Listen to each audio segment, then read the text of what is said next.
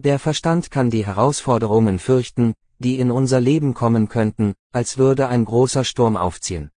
Aber die Weisheit wird sagen, dass ich viele solcher Stürme gesehen habe. Der Verstand produziert schlechte und unnötige Gedanken, weil der Intellekt nicht fest ist. Der Geist derjenigen, deren Intellekt fest ist, wird gute und notwendige Gedanken hervorbringen. Wenn du Intelligenz sicherstellen willst, lerne Meditation, Leben als Gedanke.